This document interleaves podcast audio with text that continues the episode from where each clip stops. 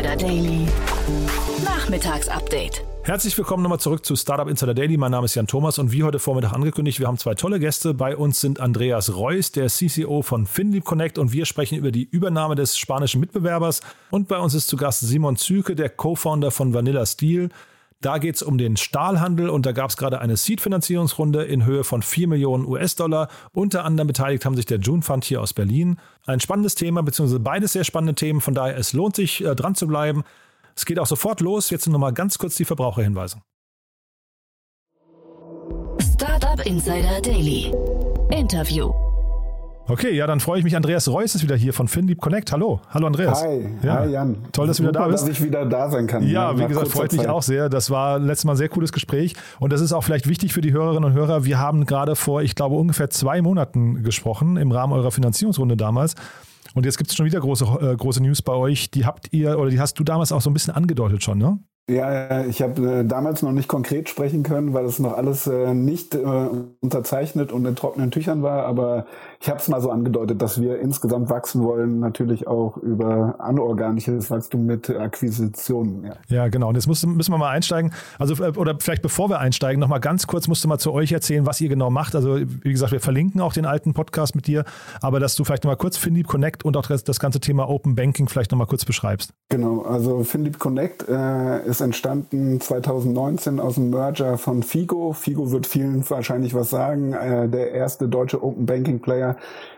der in der Lage war, Open Banking, nämlich Transaktionsdaten über die PSD2-Novelle entsprechend äh, diverser Banken, mittlerweile 3400, auf der Plattform anzubinden und darauf eben dann auch Services aufzubauen, die viele Fintechs, Banken, aber auch Nichtbanken nutzen, um Transaktionsdaten in ihren Prozessen optimiert einsetzen zu können. Also von dem Multibanking, was der eine oder andere End-User kennt, nämlich, dass er alle seine Konten in einer App äh, zeigen kann, gibt es diverse andere Use Cases, wie risikobasierte Analysen und anderes, was wir anbieten über unsere Plattform. Und außerdem haben wir auch ein paar Use Cases in unserem Portfolio, die selber dann Transaktionsdaten nutzen. Die Kontowechselhilfe kennt bestimmt jeder, äh, wenn er mal von der einen zur anderen Bank geswitcht ist. Äh, die bieten wir digital über unsere Lösung als SwitchKit auch an. Mhm. Und vielleicht äh, zur Einordnung, es gab in Deutschland, wenn ich es richtig verstanden habe, vier Player, die wurden jetzt alle gekauft, bis auf euch, ne? Genau, also deshalb sind wir auch im Moment ganz stolz darauf, unabhängig zu sein, äh, weil es vielleicht auch ein USP ist mittlerweile. Mhm. Die anderen wurden äh, dementsprechend äh, durch größere Player aufgekauft. Also ich glaube, der bekannteste Deal, den allen, äh, die sich damit beschäftigen, insbesondere noch in äh, Gedanken ist, ist Fintech Systems durch Tink.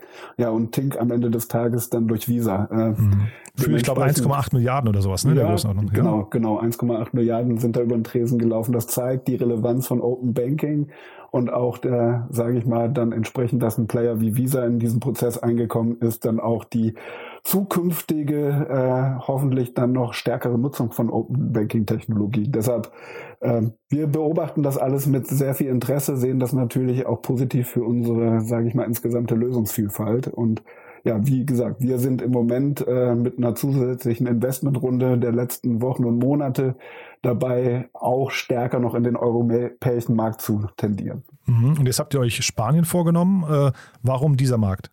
Ähm, Spanien ist äh, für uns ein sehr interessanter Markt gewesen, in dem wir auch schon vertreten waren, äh, mit eigener entsprechenden Lösungen und Konnektivität. Ähm, wir haben da positive Erfahrungen gemacht in den letzten Jahren, was die Anbahnung angeht. Wir bieten da unsere Kontowechselhilfe auch schon an. Äh, haben aber auch gesehen, um den Markt stärker noch durchdringen zu können, ist es notwendig, dass wir ähm, jetzt mit einem größeren Footprint in den Markt kommen und haben deshalb uns den Markt sondiert, welche Player gibt's da und haben mit My Value Solution, die jetzt zu uns gehören und von uns entsprechend akquiriert wurden, äh, einen Player gefunden, der im spanischen Segment schon sehr stark vertreten war, die diversen großen Banken in Spanien auch schon als Kunden hat. Mhm. Und dementsprechend war es ein sehr interessantes Target, was derzeit dann auch äh, Interesse hatte, mit uns zu sprechen. Und ähm, ja, der Prozess hat länger gedauert, aber wir können sagen, äh, nach einer reiflichen Abwägung von unserer Seite ein perfektes Ziel. Mhm. Und äh, wenn du sagst perfektes Ziel, ist es quasi äh, ich weiß nicht, wirklich ein Pendant von euch, äh, von eurem Geschäftsmodell in Spanien einfach nur mhm. oder kommen dadurch auch neue Geschäftsbereiche dazu? Also es ist äh, in der technologischen Sicht sehr stark ein Pendant von uns. Also My Value Solution ist seit Jahren im spanischen Markt unterwegs, ähm, hat im Prinzip eine ähnliche Fähigkeit, eben Banktransaktionen über die Plattform zu bedienen wie wir. Ähm, der Unterschied, und das ist etwas, was uns sehr gereizt hat zu uns, ist, äh, MyValue Solution ist ein reiner Tech-Anbieter gewesen ohne Lizenz im PSD2-Umfeld, also keine Zahlungsverkehrslizenz. Und dementsprechend versprechen wir uns jetzt auch für MyValue Solutions eben mit unserer Lizenz im Passporting ganz andere Kundensegmente in Spanien und Portugal aufmachen zu können, weil wir dann nicht nur Banken bedienen können, sondern eben auch die Fintechs, die Versicherer und diverse andere, äh, äh, sage ich mal, interessierte Embedded Finance Kunden. Mhm. Ähm, und dementsprechend war es eine Kombination von äh, die Tech-Plattform sehr ähnlich. Da sehen wir natürlich auch mittelfristig Synergien, die wir noch ziehen können, wenn wir beide Plattformen miteinander verbinden. Und dann insbesondere, dass wir bei Value Solutions den nächsten Boost im Markt geben können über unsere Lizenz. Das ist ganz klar ein Ziel, was wir sehen. Und am Ende muss man auch sagen, äh, es ist nicht nur eine einseitige Beziehung aus unserer Sicht, weil My Value Solutions gerade im Umfeld des Personal Finance Manager, aber auch des Business Finance Manager und auch im Umfeld der Möglichkeit, Kategorisierung auf Transaktionen zu machen, mhm. eine sehr stabile und gute Lösung hat, wo wir auch für unsere anderen Märkte, Deutschland, äh, Frankreich, Italien, dann sukzessive die Produkte gerne ausrollen wollen. Mhm. Und das klang jetzt eben so ein bisschen durch, als würde My Value Solutions als Marke bestehen bleiben. Aber ich habe mir die Seite angeguckt, das ist nicht so. Die heißt schon FinLeap Connect, aber mhm. dann auch wieder mit einem groß geschriebenen Connect und einem kleinen FinLeap. Ist das so die neue Strategie bei euch?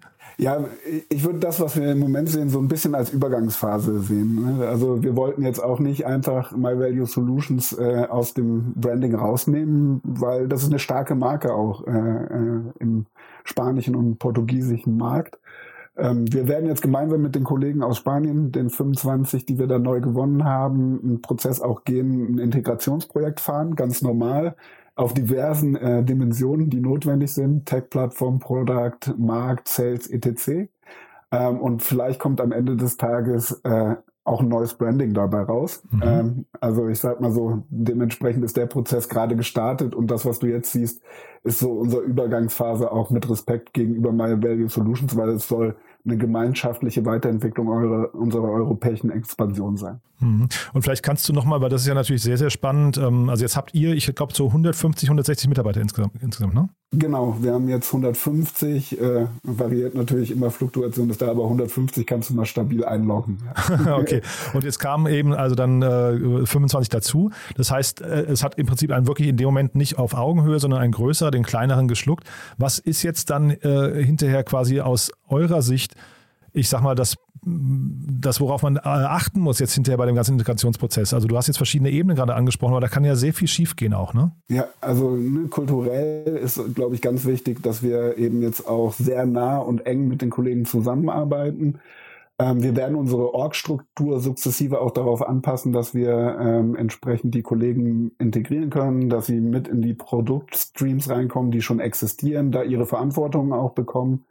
Ähm, wir werden auch diverse, sage ich mal, Mitarbeiterentwicklungsworkshops haben, kulturell, damit wir eine Brand nachher sind und nicht eben irgendwo das Gefühl entsteht, da wurde eine Firma geschluckt, weil am Ende des Tages lebt und steht das Asset, was wir jetzt gekauft haben, davon, dass die Leute auch mit an Bord bleiben und das ist unser höchstes Ziel. Mhm. Ähm, und wir werden natürlich auch nicht, äh, sage ich mal, äh, so borniert da reingehen, dass wir sagen, das, was wir jetzt in der größeren Company mitbringen an Product und Tech-Wissen und auch Plattform, ist unbedingt das Ziel, darauf zu migrieren, sondern gemeinsam evaluieren, wo stehen wir äh, in den verschiedenen äh, Plattformen und wo können wir voneinander profitieren. Und das war das, was ich eben auch angedeutet habe. Gerade dieses Produktwissen im Umfeld des Personal Finance Manager, aber auch Business Finance Manager und die gute Relation zu Kunden, die MyValue-Kollegen haben, werden wir positiv für uns auch nutzen und da können sie sich äh, nicht nur auf Augenhöhe einbringen, sondern eben uns auch nach vorne treiben. Mhm. Den Kaufpreis habt ihr nicht kommuniziert. Ich muss natürlich jetzt trotzdem fragen. Ne? Das ist, äh, mhm. äh, gehört dazu. Ich glaube, das Handelsblatt hatte von einem einstelligen Millionenbetrag äh, gemutmaßt. Ja? Ähm, ist das die Dimension, in der sowas stattfindet oder Also möchtest ja, du das überhaupt kommentieren? Also, also ne, ich sage keine Zahlen, aber ich glaube, die Mutmaßungen äh, sind nicht ganz falsch, die im Moment im Raum sind. Mhm. Naja, weil es ja auch ganz spannend, ähm, wie gesagt, wir sehen momentan sehr viele Transaktionen und äh, dann ist es natürlich auch mal interessant jetzt für, äh, also ihr seid jetzt noch nicht das allergrößte Startup, natürlich seid ihr auf einem guten Weg, aber es ist ja mal spannend, mal zu sehen, wenn man so kleinere Teams oder auch Expertisen oder sowas äh, dazu kauft oder vielleicht manchmal auch nur Technologien, ne? Äh, in welchen, welchen Größenordnungen sich sowas abspielt, ja. Ja. ja. Also ich, ich glaube, ne, die, die Insider, die da jetzt Mutmaßungen machen, haben ein gutes Gefühl bewiesen. Mhm. Genaue Zahlen darf ich nicht nennen, deshalb mhm. mache ich das auch nicht. Mhm. Aber es geht so in die Richtung, die da diskutiert werden. Super. Und dann vielleicht nochmal kurz der nächste Schritt jetzt. Du hast gesagt, anorganisches Wachstum steht auf der Agenda auch noch weiterhin? Ja, also äh, wir werden weiterhin die Märkte sondieren und wir sind da, äh, sage ich jetzt mal, nicht konkret vor dem nächsten Abschluss, um das auch mal so zu sagen. Ähm, aber für uns ist es im Prinzip eine Kombination von verschiedenen Parametern. Es muss von der Struktur des Partners passen, den wir da sehen. Ähm, es muss vom Produktportfolio in unsere Gesamtstrategie auch hineinpassen. Das mhm. war bei My Value Solution eindeutig der Fall. Und am Ende des Tages wachsen wir auch stark in die Märkte hinein, wo unsere aktuellen Geschäftskunden äh, hinwachsen. Mhm. Ähm, das bedeutet, ich sag mal, es werden die nächsten Akquisitionen kommen ähm, und ähm, wir sind in äh, den ersten Anbahnungsgesprächen dafür. Mhm. Aber es gehört zu unserem Wachstumspfad eindeutig dazu. Ich meine, äh, unser großer äh, Konkurrent äh, Tink, der ja im Prinzip in den letzten Jahren bewiesen hat, dass man damit entsprechend auch eine Story schreiben kann, mhm ist aggressiver als wir in der Beziehung. Wir sondieren vielleicht länger und äh, gehen dann aber relativ klar mit einer Opportunität voran, dass wir dann auch wissen, es wird relativ schnell zum Revenue äh, kommen, der uns auch erlaubt zu sagen, das war eine gute Break-Even-Situation. Ist ja auch kein Winner-Takes-it-all-Markt, ne? Nee, Nee, ja. das würde ich auch sagen. Also da können durchaus Player koexistieren. Du sag mal vielleicht ganz kurz nochmal, äh, einmal nochmal äh, in die Praxis jetzt rein. Mhm. Wenn ihr euch so ein, du hast jetzt gesagt, My Value Solution ist auf euch zugekommen oder ihr habt zumindest, sie haben äh, quasi Gesprächsbereitschaft sondiert äh, oder signalisiert, ja. Ähm, wie geht das dann weiter? Holt man sich dann sofort ein Expertenteam, so ein M&A-Berater rein, der das dann für einen übernimmt? Also weil da ist ja dann eine Due Diligence hängt mhm. hinten dran, die Passgenauigkeit, äh, Leichen im Keller und so weiter und so fort. Das möchte man ja alles vorher wissen. Ähm, wie läuft dieser Prozess und wie lange dauert der? Also wir haben das im Prinzip aus unseren Bordmitteln gemacht, äh, gemeinsam mit unseren Shareholdern die Due Diligence durchgeführt. Also mhm. hatten da auch Expertise, sage ich mal, rein vom, vom Lebenslauf her von Leuten, die schon die ein oder andere durchgeführt haben im Team. Mhm. Ähm, haben dann entsprechend auch äh, aufgrund der aktuellen, sage ich mal, Akquisition sagen können, profitiert davon, dass wir das Target schon länger kannten, weil wir auch im spanischen Markt gemeinsam schon zusammengearbeitet haben. Also es war nicht eine ganz unbekannte und trotzdem hat der Prozess ein Dreivierteljahr gedauert. Wow, krass. Ne? Ja. Also deshalb ähm, von den ersten Gesprächen ja bis zum Signing ernsthaft kann man sagen, hat es ein Dreivierteljahr gedauert. Da kamen natürlich Rahmenbedingungen rein, äh, die die es wahrscheinlich verlangsamt haben. Die Corona-Zeit hat nicht geholfen, um gut mhm. zu verhandeln ähm, und auch immer wieder, sage ich mal, das Momentum aufrechtzuerhalten. Aber ja, es, es war schon auch eine Sondierung, inklusive dann nachher, wenn die Anwälte ins Spiel kommen, die länger gedauert hat, aber es hat sich gelohnt. Super. Andreas, du dann äh, herzlichen Glückwunsch schon mal zu der Akquise. Ist ja wahrscheinlich, für, ich weiß nicht, für dich auch das erste Mal, ne? Äh, ja, auf jeden Fall. Also äh, das war das erste Mal. Es war spannend und äh, ich würde sagen, es hat aber auch Spaß auf mehr gemacht. Super. Dann äh, wir bleiben in Kontakt. Wenn es ja. bei euch mehr gibt tatsächlich, dann äh, freue ich mich über A, ein Update äh, jetzt, äh, also quasi einmal auf die News, aber dann eben auch auf ein Update oder die Learnings aus dem jetzigen Prozess, weil dann sind ja vielleicht ein paar Monate vergangen, dann kann man vielleicht nochmal so ein bisschen in den Rückspiegel gucken und sagen, was ist gut gelaufen, was ist schlecht gelaufen. Auf jeden Fall super gerne. Also wie gesagt, ne, die, die spanische Urlaubszeit äh, wird den Prozess jetzt ein bisschen verlangsamen, aber im September sind wir vollkommen im Geschäft, was Integration angeht und lass uns doch dann gerne mal ein Recap machen. Super, ja, also natürlich auch, äh, auch spannend, was du sagst, wenn dann jetzt plötzlich so zwei Mentalitäten dann äh, aufeinandertreffen. Ne? Da darf man auch nicht ungeduldig werden. Ja, genau. Also ne, da jetzt, äh, sage ich mal, in unserer Grundstruktur des Deutschen zu sagen, August ist August, wir haben euch jetzt akquiriert, das würde das erste Störmoment reinbringen. Krass, super. Du dann, äh, ja, vielen Dank, dass du da warst, das mit uns geteilt hast und dann, wie gesagt, ich freue mich auf die Fortsetzung. Ja, sehr gerne. Dank dir. Bis dann.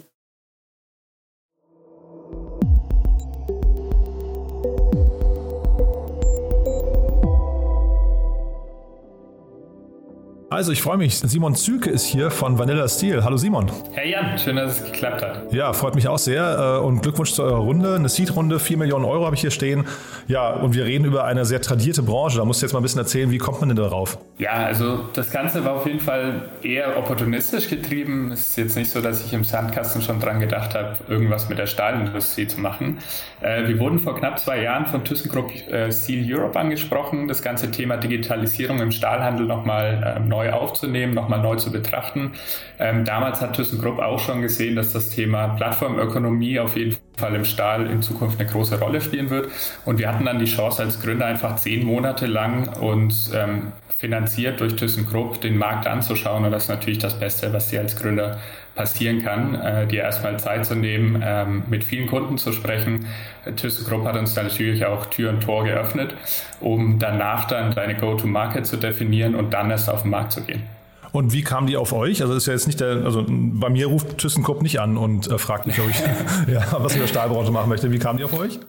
Genau, also unser CTO hat schon ähm, eine engere Verbindung zur Stahlindustrie. Er war damals erster Mitarbeiter und Managing Director von XOM Materials. Das ist ein Marktplatz, den Klöckner, einer der größten äh, europäischen Stahlhändler, hochgezogen hat. Das heißt, bei ihm war es einfach. Er hat damals sein XOM verlassen und deswegen wurde er dann angesprochen.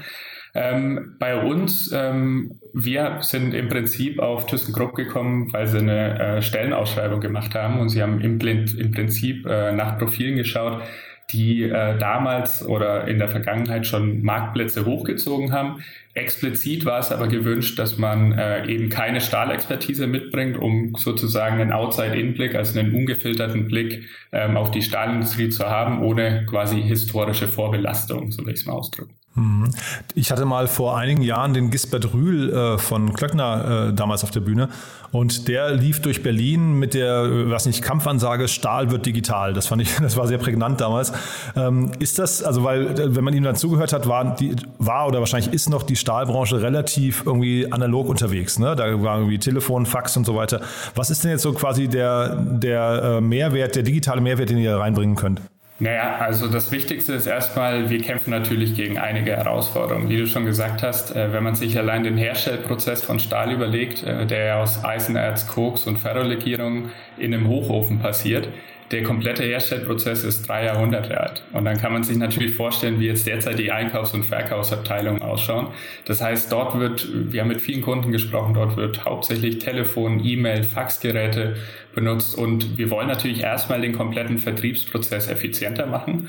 Ähm, Digitalisierung passiert natürlich in der Stahl Stahlindustrie auf unterschiedlichen Ebenen, natürlich in der Produktion, im Einkauf, im Vertrieb, in der Logistik. Und dort wollen wir erstmal mehr äh, Effizienzen reinbringen. Äh, wenn wir uns den Markt in Asien anschauen, in China beispielsweise, wo ja der komplette B2B-Markt schon eine viel bedeutendere Rolle spielt als in Europa, dort gibt es eben solche Plattformen schon. Und ähm, dort gab es auch eine Studie und die geht davon aus, dass dadurch die chinesische Stahlindustrie durch die Digitalisierung knapp 10 bis 15 Prozent deren Wertschöpfungskosten entlang der kompletten Kette einsparen kann. Mhm. Und jetzt äh, Thyssen hast du gerade genannt, äh, die, die, haben ja auch die Reste von Mapudo gekauft. Ähm, das heißt, das ist jetzt quasi bei denen tatsächlich so äh, im Fokus, ja, so eine Plattform aufzubauen. Ähm, also da muss man eine Unterscheidung treffen. Ähm, das war tatsächlich ThyssenKrupp Materials. Wir hatten mit der ThyssenKrupp Steel Europe gesprochen. Das ist sozusagen der Produzent und äh, Materials übernimmt dann die Distribution. Aha. Und ähm, wir nehmen an, also ich kenne das jetzt auch nicht im Detail, aber dass es dort vor allen Dingen um den eigenen Online-Shop geht. Ähm, wir haben uns tatsächlich nach unserer ähm, Beraterzeit explizit dagegen entschlossen, den Weg zusammen mit ThyssenKrupp zu gehen, weil wir der festen Überzeugung sind, dass wenn es einen Marktplatz in der Stahlindustrie geben wird, dass der unbedingt unabhängig von finanziellen Interessen von anderen Marktteilnehmern äh, sein muss. Und äh, das Thema wurde ja auch schon von anderen ähm, Companies ähm, aufgenommen, die sozusagen Corporate Ventures waren. Und die tun sich unheimlich schwer, einfach neue Lieferanten zu finden, weil ähm, man ungern dem Wettbewerber Preis und äh, Preisdaten und Lieferfähigkeiten einfach übergibt. Und deswegen äh, denken wir, dass auf jeden Fall der Weg in Richtung Unabhängigkeit geht hier. Mhm. Und äh, was sind jetzt aus deiner Sicht so die Erfolgsfaktoren? Worauf müsst ihr achten, um so eine Plattform hochzuziehen? Also eine Plattform, wahrscheinlich zweiseitiger Marktplatz erstmal. Ne? Du sagst Unabhängigkeit. Das heißt doch auch vielleicht vielleicht ein bisschen ähm, distanziert zu äh, ThyssenKrupp. Also was sind so die Herausforderungen und die, die, äh, sagen wir, die Vorteile, die ihr euch erarbeiten müsst? Genau, also erstmal Herausforderung äh, über die äh, jahrzehntelang gewachsenen Prozesse brauche ich nicht mehr, nichts mehr sagen. Da ist einfach enorm viel ähm, Überzeugungsarbeit nötig. Dazu ist die Stahlindustrie relativ produktorientiert. Das heißt, die Stahlproduzenten haben sich jahrzehntelang überlegt, wie sie ihre Produkte noch besser, wie sie die Qualität verbessern können, wie sie die Zugfestigkeit verbessern können. Das steht natürlich im krassen Widerspruch zu dem, was ein Startup äh, machen will, nämlich die zentrale Nutzerzentrierung im Prinzip. Ja. Und die Digitalisierung ist hier ein relativ demokratisierendes Medium. Das heißt, am Ende des Tages ist ein Unternehmen nur noch so groß wie der Bildschirm und äh, dort muss man einfach umdenken und vielmehr dem Nutzer zugewandt denken.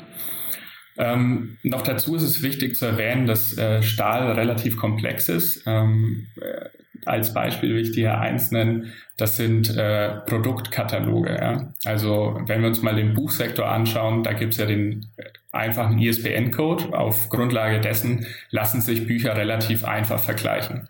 In der Stahlindustrie sieht es nicht so aus. Ähm, dort werden Produkte unterschiedlich in Regionen oder teilweise auch Anbieter ähm, äh, äh, Anbieter äh, unterschiedlich ähm, definiert. Das heißt, es gibt keine standardisierte Sprache, auf die wir zurückgreifen können und dort müssen wir dann erstmal einen äh, standardisierten Produktkatalog aufbauen.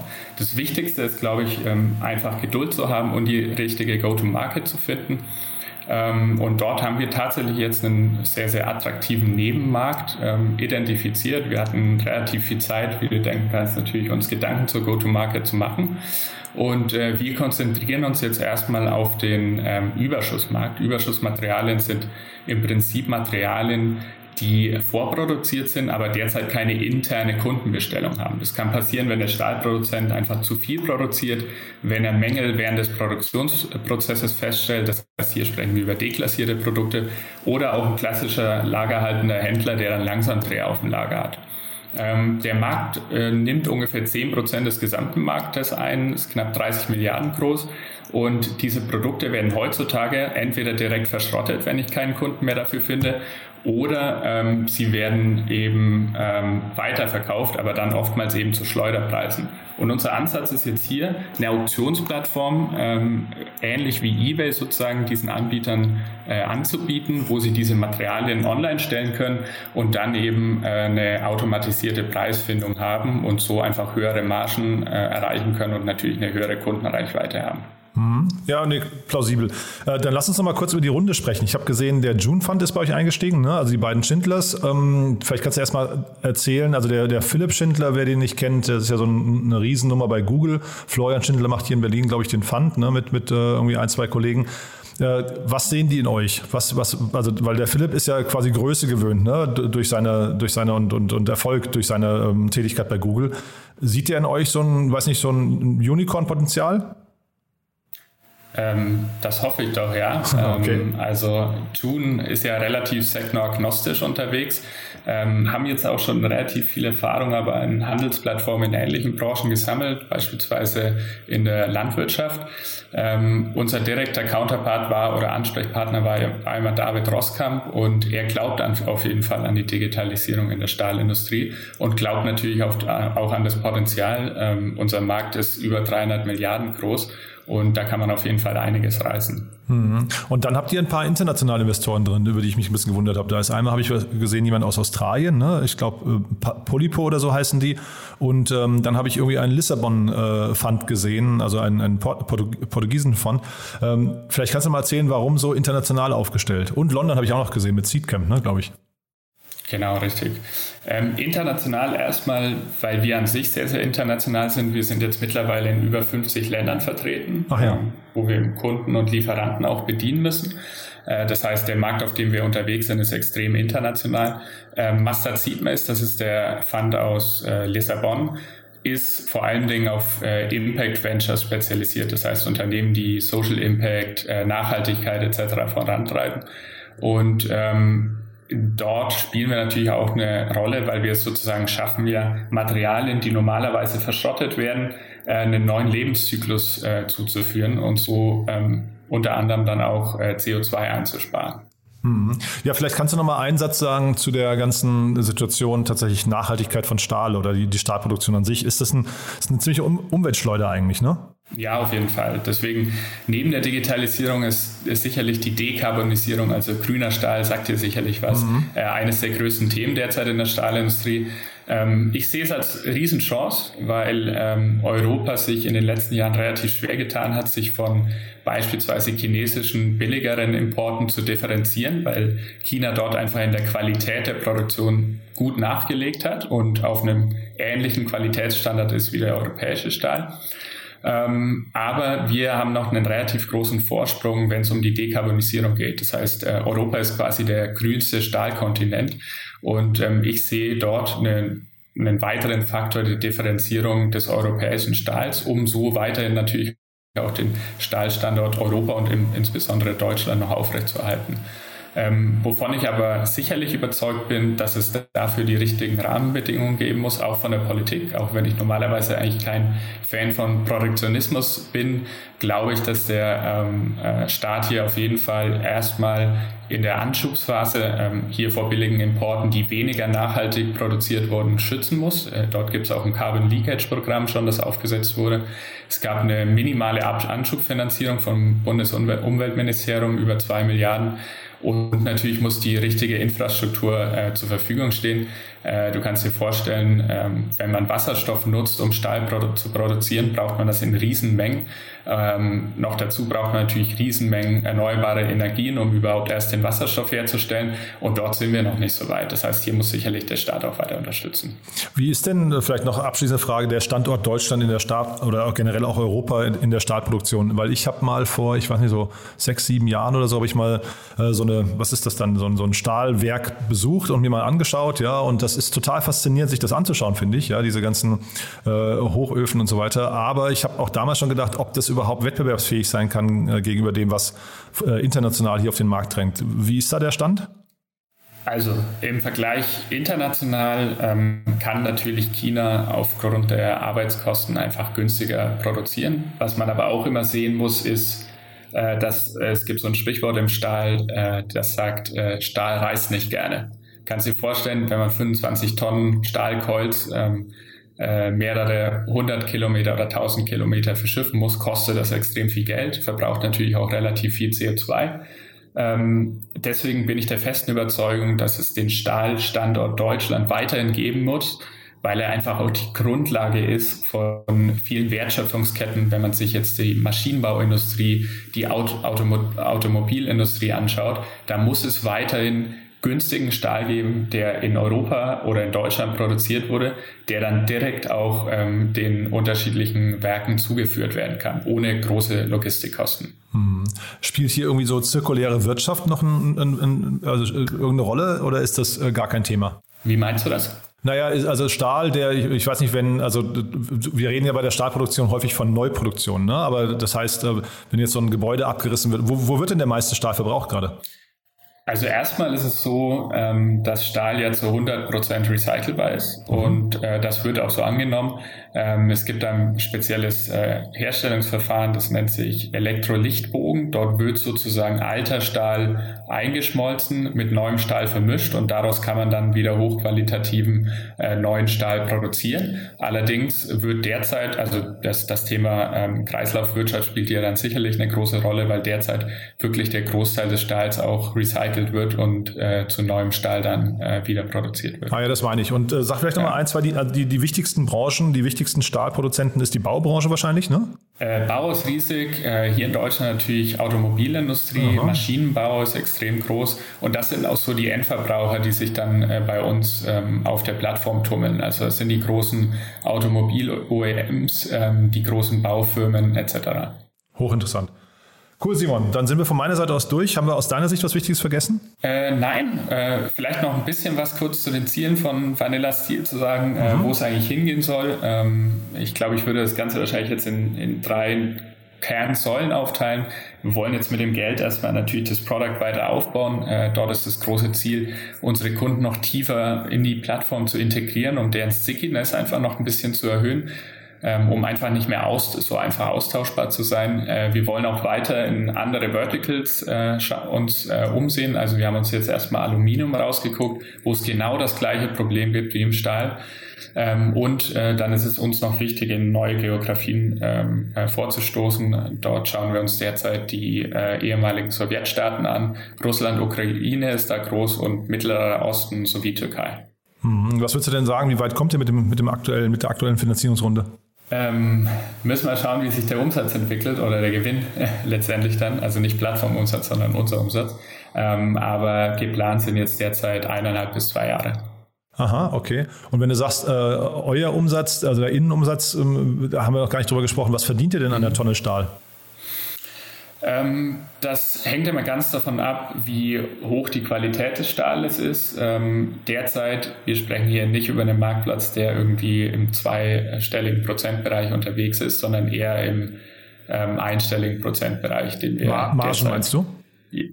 Äh, genau, Transaktionsgebühr, die wir sozusagen pro Trade ähm, äh, monetarisieren können. Und was würdest du sagen, ist, sind die Faktoren oder die Voraussetzungen, dass man das noch erhöht? Äh, wir schauen uns gerade unterschiedliche weitere ähm, äh, äh, Revenue Channels an. Ähm, ein Riesenpunkt auf einem Marktplatz sind natürlich Drittanbieterleistungen, aus denen du dir dann wieder einen Cut ziehen kannst. Derzeit ist Logistik ein Riesenthema.